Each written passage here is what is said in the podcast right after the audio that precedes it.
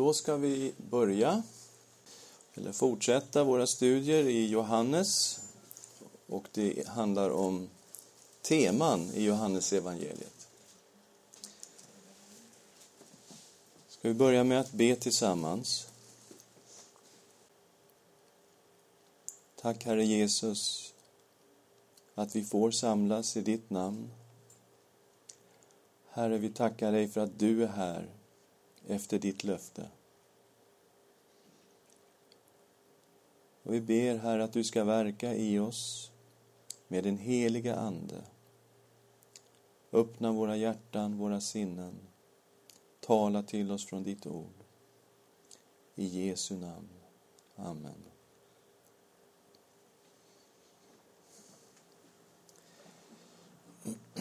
Vi ska ta upp något som man inte kanske brukar Eh, tänka på så mycket men som man stöter på verkligen i Johannesevangeliet på många platser och det är Jesus som Människosonen. I Johannes så bär Jesus många titlar. Aposteln Johannes kallar honom för Ordet och Gud. I begynnelsen var Ordet och Ordet var hos Gud och Ordet var Gud.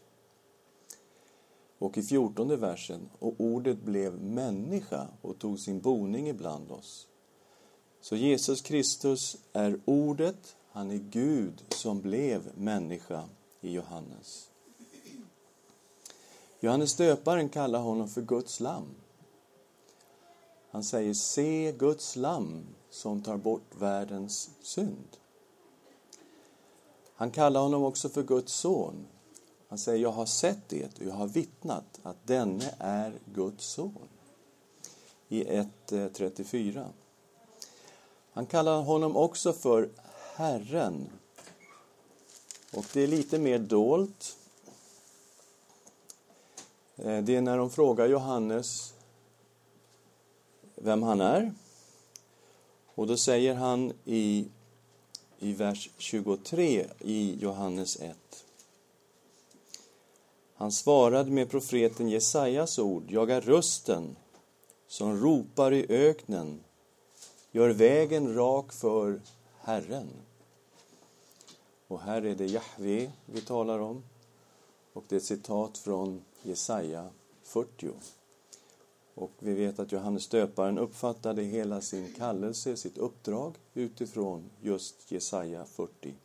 Den som kom för att bana väg för Gud som skulle komma. Herren, alltså Gud själv. Andreas kallar honom för Messias, för Kristus. Vi har funnit Messias. Han som också kallas Kristus, berättar han för sin bror Simon. Natanael, han kallar honom för Guds son och Israels konung. Och det här tangerar ju då själva huvudtemat i Johannes evangeliet, nämligen att Jesus är Messias, Guds son. Det är liksom huvudtemat rakt igenom hela Johannes. Och när Natanael säger du är Guds son, du är Israels konung, då har vi Messias precis här. va. Nikodemus kallar honom för rabbi. Det betyder lärare eller mästare. Samarierna, när Jesus besökte dem i fjärde kapitlet, först den samariska kvinnan som han ledde till tro och som han verkligen öppet bekänner då att han är Messias så stannar han ju några dagar där hos samarierna i Sykar och då kommer de till tro på att han i sanning är världens frälsare. Så det är en titel som samarierna använder om Jesus, att han är världens frälsare. Vid brödundret, då kopplar folket direkt tillbaka mot Mose kapitel 6 och vers 14 där Jesus skapar bröd för över 5000 personer, 6 och 14. När folket såg vilket tecken han gjorde sa de visst är detta profeten, han som skulle komma till världen. Och eh, då kan man ju undra vilken då profeten i någon sorts bestämd form. Ja, det är alltså femte Mosebok kapitel 18 och vers 15.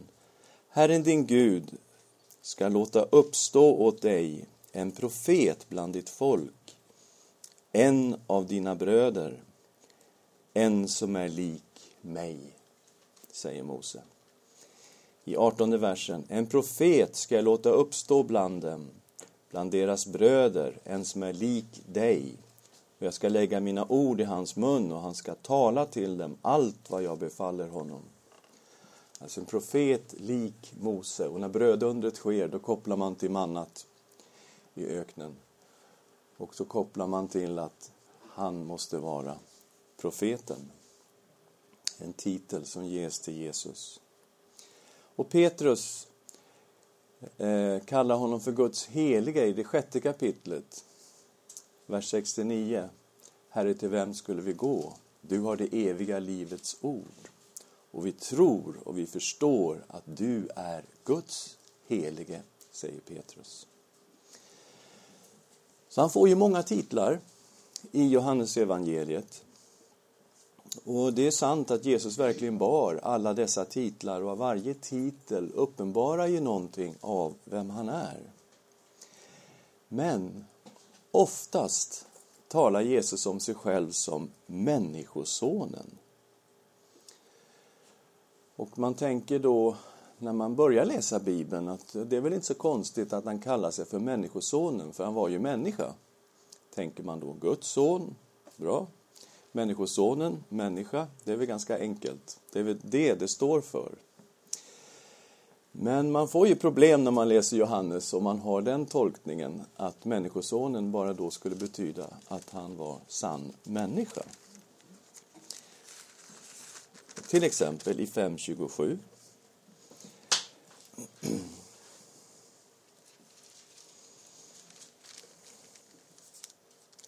Där Jesus säger så här.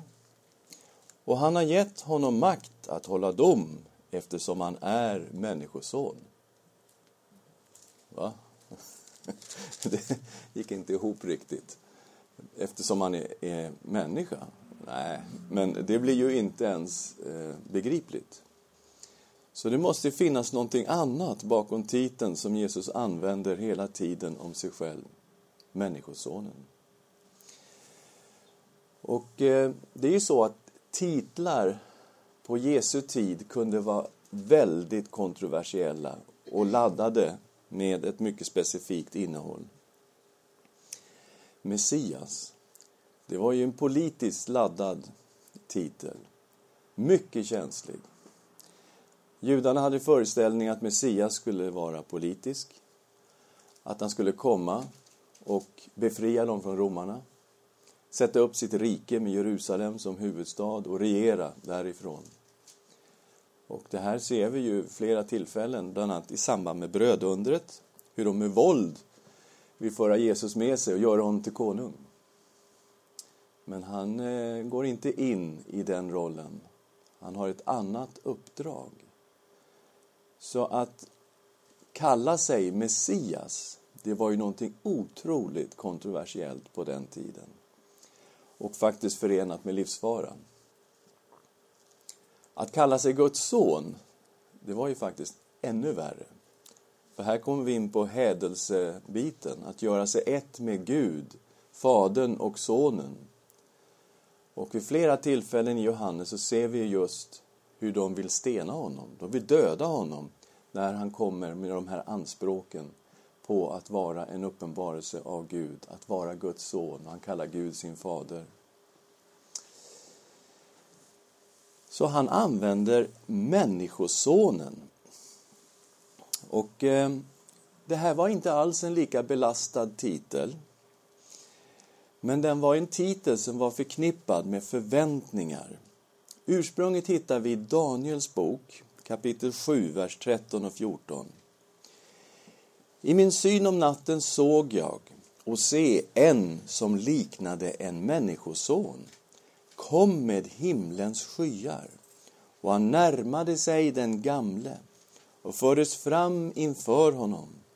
Åt honom gavs makt och ära och rike och alla folk och stammar och språk måste tjäna honom. Hans välde är ett evigt välde som inte ska ta slut och hans rike ska inte förstöras. Här har vi roten till Människosonen, själva titeln. Människosonen är ju en himmelsk person, en som kommer på himlens skyar. Det är viktigt. För Jesus talar om sig själv som Guds bröd som har kommit ner från himlen. Han får ett rike som omfattar hela världen. Alla folk måste tjäna Människosonen. Och det är ett evigt välde det handlar om, ett välde som aldrig ska ta slut. Så här har vi Människosonen. Och man har ju undrat, vem är han? Kan man få ihop de olika personerna som är profeterade om i Gamla Testamentet?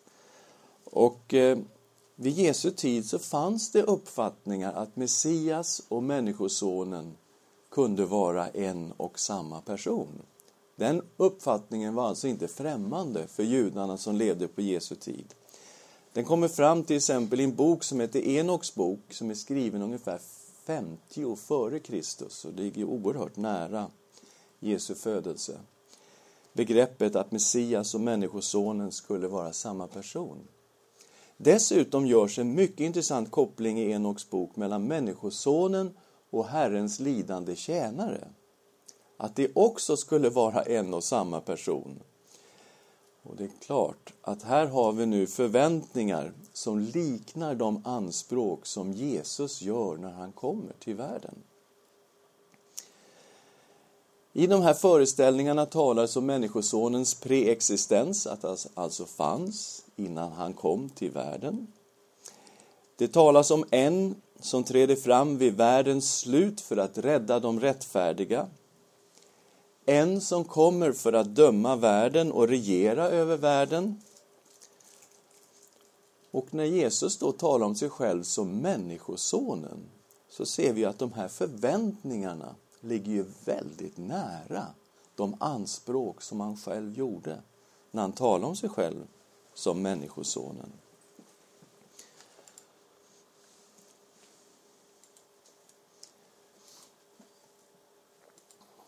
Och vi ska titta i Johannes, men också i eh, de andra evangelierna om verser som handlar om Jesus som Människosonen och hur han använder det här, den här titeln på sig själv och i vilka sammanhang han gör det. Ehm, vi kommer att titta på det ungefär som en tidslinje och börja då med hans preexistens, att han fanns innan han föddes, att han har kommit till världen, hur han verkar i världen, vad han har för uppdrag. Och slutligen att han kommer att återvända till härligheten och faktiskt ska komma tillbaka. Och vi ska titta på det utifrån den tidslinjen. I Johannes 3 och 13 så talar Jesus med Nikodemus och säger någonting häpnadsväckande. Ingen har stigit upp till himlen utom han som kom ner från himlen, Människosonen som är i himlen. Och tänk er då att ni är Nikodemus kläder och ni står och hör detta, att någon talar om sig själv som Människosonen. Ingen har stigit upp till himlen, ja, utom han som kom ner från himlen, Människosonen som är i himlen. Ja du, vad gör man när man står inför en sån person med sådana anspråk? Han säger inte att han ska stiga upp. Ingen har stigit upp utom han som steg ner. Har han stigit upp efter att han kom ner? Spännande frågor. Paulus talar ju själv om, om sig själv att han blev uppryckt till himlen. Han visste inte om det var fysiskt eller om det bara var i anden som han blev uppryckt. Han säger att han fick höra ord som människor inte ska höra. Eller var inte tänkta för människor att höra. Så, det är mycket intressant. Men i alla fall, hur vi än tolkar denna underbara vers så är hans preexistens här. Han fanns. Han är himmelsk. Han fanns innan han föddes. Ingen har stigit upp utom han som steg ner. Han kom från himlen.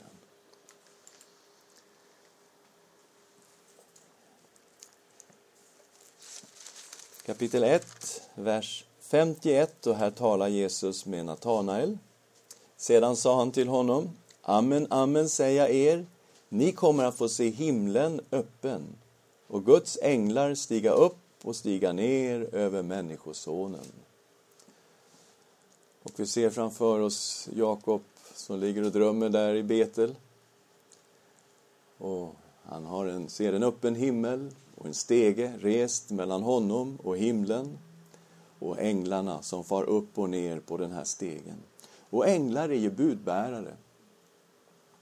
Och de kommer alltså att få se, säger Jesus till lärjungarna, ni kommer att få se en öppen himmel över den här människosonen. Och Guds änglar kommer att fara upp och ner över honom. Han kommer att tala Guds ord. Han kommer att utföra Guds gärningar. Och därför sa han ju att orden är inte mina, det är Faderns. Gärningarna som han gör, det är Faderns gärningar.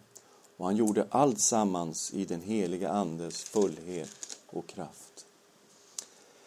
En öppen himmel har vi att förvänta oss över Kristus. Vad har han för uppdrag?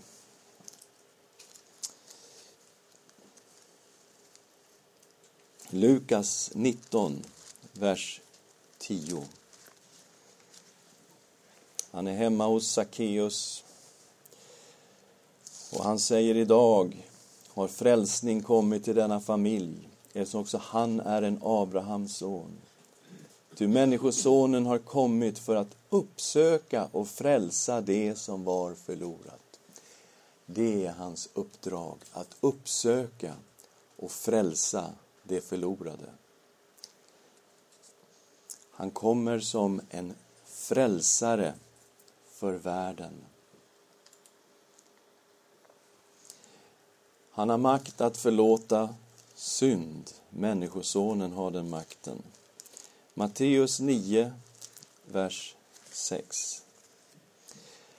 Och vi vet att Jesus står inför en lam man som han har burit fram inför honom. Och Jesus säger till den här mannen, dina synder är förlåtna. Och då tänker alla, vad är det här för någonting? Det finns ju ingen som kan förlåta synd utom Gud. Och det är ju sant. Så är det ju. Men vem är den här människosonen då? Ja, han säger då vilket är lättast att säga, dina synder är förlåtna, eller att säga stig upp och gå. Men ni ska veta att Människosonen har makt här på jorden att förlåta synder. Sedan sa han till den lame, stig upp, ta din bädd och gå hem. Ja, det är sant, det är bara Gud som kan förlåta synder. Så vem är Människosonen? Han måste ju vara en uppenbarelse av Gud själv. Som säger till den lame mannen, dina synder är förlåtna. Samtidigt så säger han, för att bevisa att han har den här makten, stå upp, ta din bädd och gå hem. Ja, det är fantastiskt. I nionde kapitlet av Johannes så hela Jesus en man som var född blind. Och han säger i det sammanhanget att han har kommit till en dom, har han kommit till världen. För att de som inte ser ska se, för de som ser ska bli blinda. Och där han helar alltså den här mannen som varit född blind. Han eh, har sedan ett förhör hos fariseerna, skriftlärda. De kastar ut honom ifrån, ja, kastar ut honom helt enkelt. Och i vers 35 Jesus fick höra att de hade drivit bort honom. Och när han fann honom sa han, tror du på Människosonen? Han svarade, vem är han, Herre? Talar om det så jag kan tro på honom. Jesus sa, du har sett honom. Den som talar med dig, han är det. Då sa mannen, jag tror, Herre, och han tillbad honom. Fantastiskt. Tänk, den här mannen var född blind. Och Jesus säger, du har sett honom. Det är han som talar med dig. Och han faller ner i tillbedjan inför Kristus. Så vem är den här människosonen? Som tar emot tillbedjan. Som frågar mannen som varit född blind och blivit helad. Tror du på Människosonen? Ja. Den som tror på Människosonen får evigt liv. Johannes 3, 14 och 15.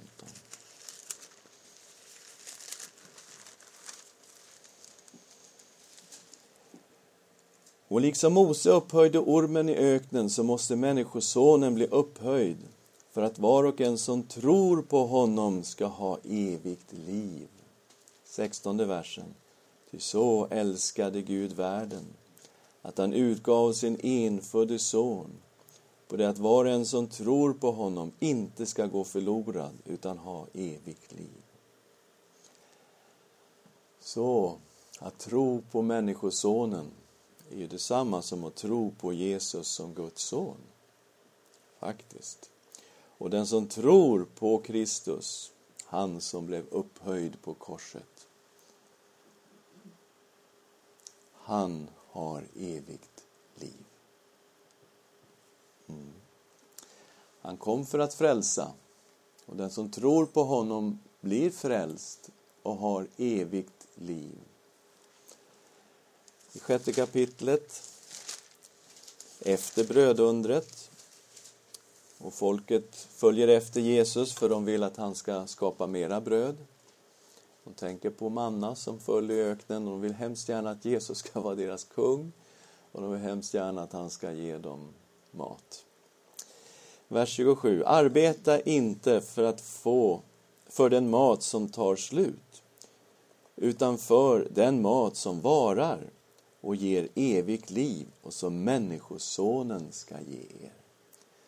Så Människosonen, han är alltså den som kan ge mat som ger evigt liv. Och judarna blir ju glada till att börja med, tills han talar om sig själv. Som Guds bröd som har kommit ner från himlen för att ge världen liv. Och han säger, den som kommer till mig ska aldrig hungra.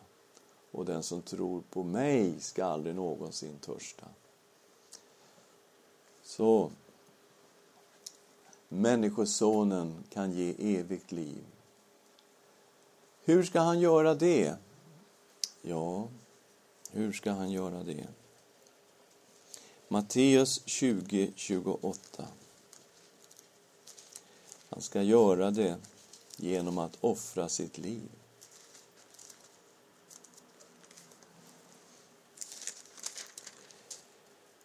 Så har inte heller Människosonen kommit för att bli tjänad, utan för att tjäna och ge sitt liv till lösen för många.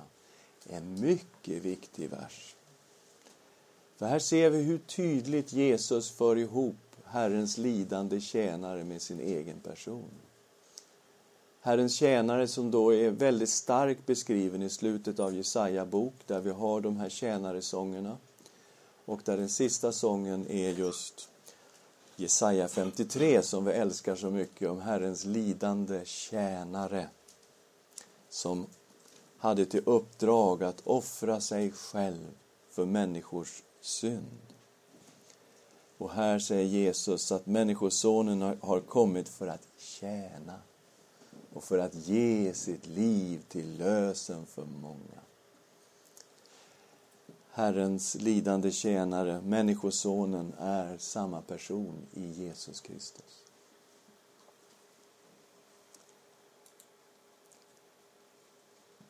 Människosonen skulle förhärligas genom sitt lidande. Mm. Svårt att förstå vid första påseende att han skulle förhärligas genom sitt lidande. Johannes 12.23 Jesus svarade Stunden har kommit då Människosonen skall förhärligas. Och så börjar han direkt tala om sig själv. Som ett vetekorn som måste falla ner i jorden och dö. Amen, amen säger jag er. Om vetekornet inte faller i jorden och dör förblir det ett ensamt korn, men om det dör bär det rik frukt så börjar Kristi förhärligande med hans lidande. Trettonde kapitlet vid nattvarden, precis när Judas går ut. 13.31. Så snart Judas hade gått ut sa Jesus, nu är Människosonen förhärligad och Gud är förhärligad i honom. Är nu Gud förhärligad i honom ska Gud också förhärliga honom i sig själv och han ska snart förhärliga honom. Gud var förhärligad i Kristus därför att han hade ju uppenbarat Gud i hela sin person. Överallt var Gud förhärligad i Kristus. Johannes säger vi såg hans härlighet. Vi såg lika som en enfödd sons härlighet från sin fader och han var full av nåd och sanning. Visst, Gud var förhärligad, men han ska förhärliga honom och förhärliga honom i sig själv. Och han går rakt in i sitt lidande och Kristi förhärligande börjar ju med hans lidande. Annars tänker man mänskligt sett, det ska väl börja med uppståndelsen, himmelsfärden och insättandet i härligheten. Men det börjar inte där. Det börjar i Getsemane. Det är där förhärligandet börjar. Och vi som tror på Jesus, vi ser Guds härlighet uppenbarad i den korsfäste. Vi ser härligheten när han lider och dör för vår synd. Där ser vi Guds härlighet uppenbarad. Så den börjar med hans lidande och fullkomnas i härligheten.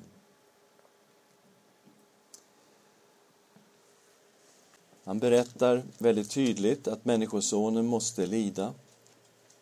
Markus 8.31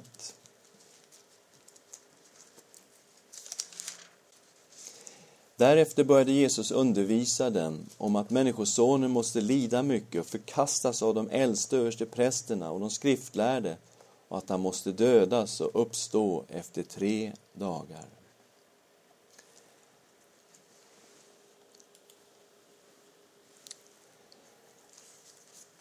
Han kom för att frälsa. Och det är genom att vi tar del av hans kött och blod som vi får del av frälsningen och det eviga livet. 6.53 i Johannes Jesus svarade, amen, amen säger jag er, om ni inte äter Människosonens kött och dricker hans blod har ni inte liv i er. Så den som inte tar del av Jesu offer har inte evigt liv. Det är grunden för att få det eviga livet. Och då kan man ju tänka sig att eh, då är det bara att äta och dricka i nattvarden så är allting klart.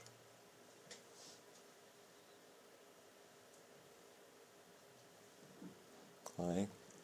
Riktigt så enkelt är det inte. Nyckeln kommer igenom hela det sjätte kapitlet. Den som tror. Detta är Guds gärning, att ni tror på den han har sänt. Vers 29. Vers 35. Jag är livets bröd, den som kommer till mig ska aldrig hungra och den som tror på mig ska aldrig någonsin törsta. Vers 47. Amen, amen säger jag er, den som tror har evigt liv. Så, det är genom tro som vi nalkas Kristus och det är genom tro som vi tar emot hans offer för oss, tar del av hans kött och blod och det är Jesu blod som renar från all synd hela tiden, varje dag. Oavsett vad vi är, så är det när vi tar del av Jesu offer i tro som vi får liv genom Jesus. Ja, vi går framåt. Han ska återvända till härligheten, Människosonen. Kom från himlen och ska återvända. Vers 62 i Johannes 6. Vad ska ni då säga när ni får se Människosonen stiga upp där han redan var? Och det är klart att de har ju jätteproblem med att Jesus talar om att han har kommit från himlen. Och säger, vad är det här för någonting? Vi vet ju vem Maria är, vi vet vem Josef är. Eh, han kommer ju från Nasaret. Och då kommit ner från himlen? Det är inte ens möjligt. Och Jesus säger, okej, okay, ni kanske har problem med att jag kommer ner från himlen. Men vad ska ni då säga när ni får se Människosonen stiga upp där han redan var? När ni får se himmelsfärden, återvändandet till härligheten.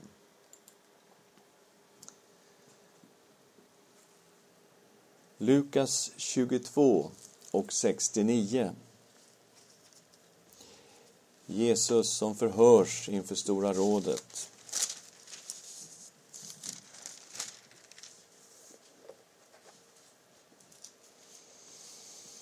Vi börjar i 66 versen, 66. När det blev dag samlades folkets äldste kring och både överstepräster och skriftlärde. De lät föra honom inför sitt råd och frågade, är du Messias, så säg det. Han svarade dem, om jag säger det, tror ni det inte?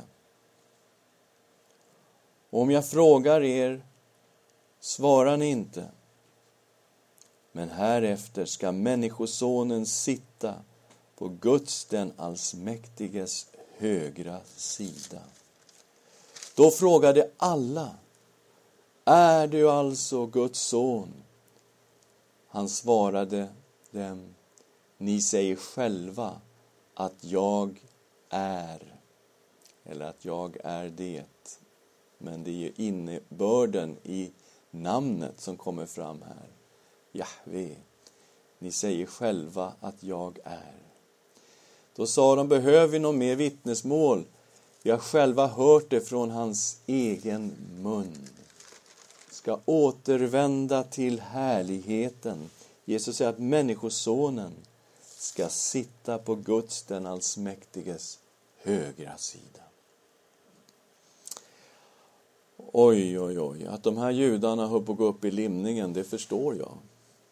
Faktiskt. Antingen är han den han gör anspråk på att vara, eller också är detta hädelse så det bara knakar om det. Däremellan finns ingenting.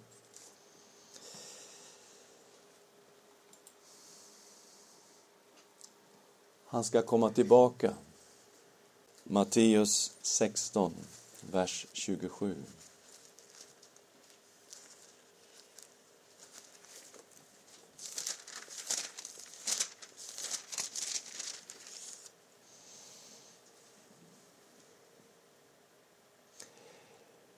Människosonen ska komma i sin faders härlighet med sina änglar och då ska han löna var och en efter hans gärningar.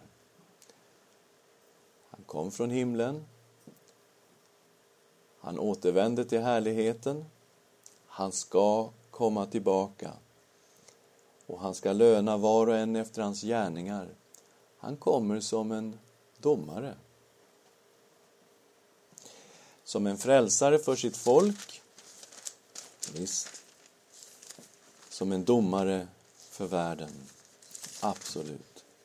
Människ eh, Matteus 25, vers 31 och 32. När Människosonen kommer i sin härlighet och alla änglar med honom, då ska han sätta sig på sin härlighets tron och alla folk ska samlas inför honom och han ska skilja dem från varandra som en herde skiljer fåren från getterna. Okay. Människosonen ska återvända i härlighet och döma världen. Människosonen ska döma över levande och döda. Johannes 5 med början i vers 27. Och han har gett honom makt att hålla dom eftersom han är människoson. Förvåna er inte över detta. Ty den stund kommer då alla som är i gravarna ska höra hans röst och gå ut ur dem. Det som har gjort gott ska uppstå till liv och det som har gjort ont ska uppstå till dom. Jag kan inte göra något av mig själv. Efter det jag hör dömer jag, och min dom är rättvis. Ty jag söker inte min vilja, utan hans vilja som har sänt mig. Jesus Kristus, domare över levande och döda. Så vad får vi ut när vi tittar på detta med Jesus som Människosonen? Hans preexistens ser vi där, att han fanns innan han föddes. Han är en himmelsk person. Han kom från himlen. Han kom för att frälsa det som var förlorat.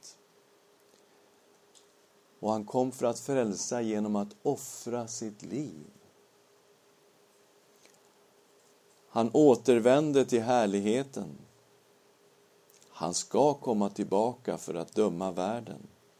Det här är begrepp som Jesus lägger i titeln Människosonen.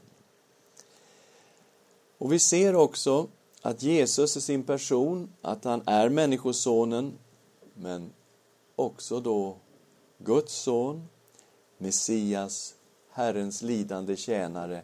Allt detta innefattat i en och samma person, Jesus Kristus. Och innebörden ser vi här i Människosonen, faktiskt. Ska vi be tillsammans? Tack Herre för att du är den du är. Herre, du har själv talat om dig som Människosonen. Och vi ser att när du talar om det så är det fyllt av gammaltestamentlig profetia som har gått i uppfyllelse i dig. Du är denna människoson som profeten Daniel profeterade om. Du är Messias, du är Guds son, du är Herrens lidande tjänare som kom för att offra ditt liv för vår skull. Tack Jesus Kristus att vi får följa dig. I Jesu namn. Amen.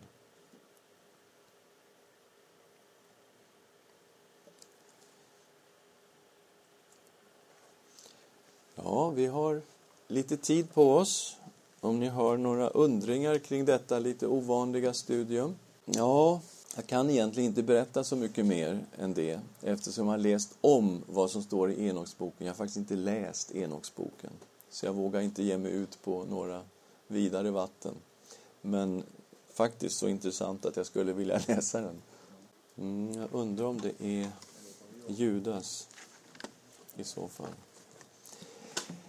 Ja, svåra frågor du ställer, Erik. Jag tror att det finns en sån referens i Judas brev. Det är det, va? Mm. Vi tror att det är så, Erik. Om du nöjer dig med det så länge. Mm.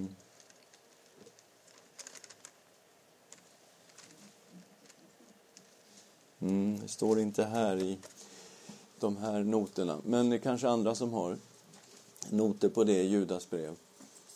Ja, flera svåra frågor.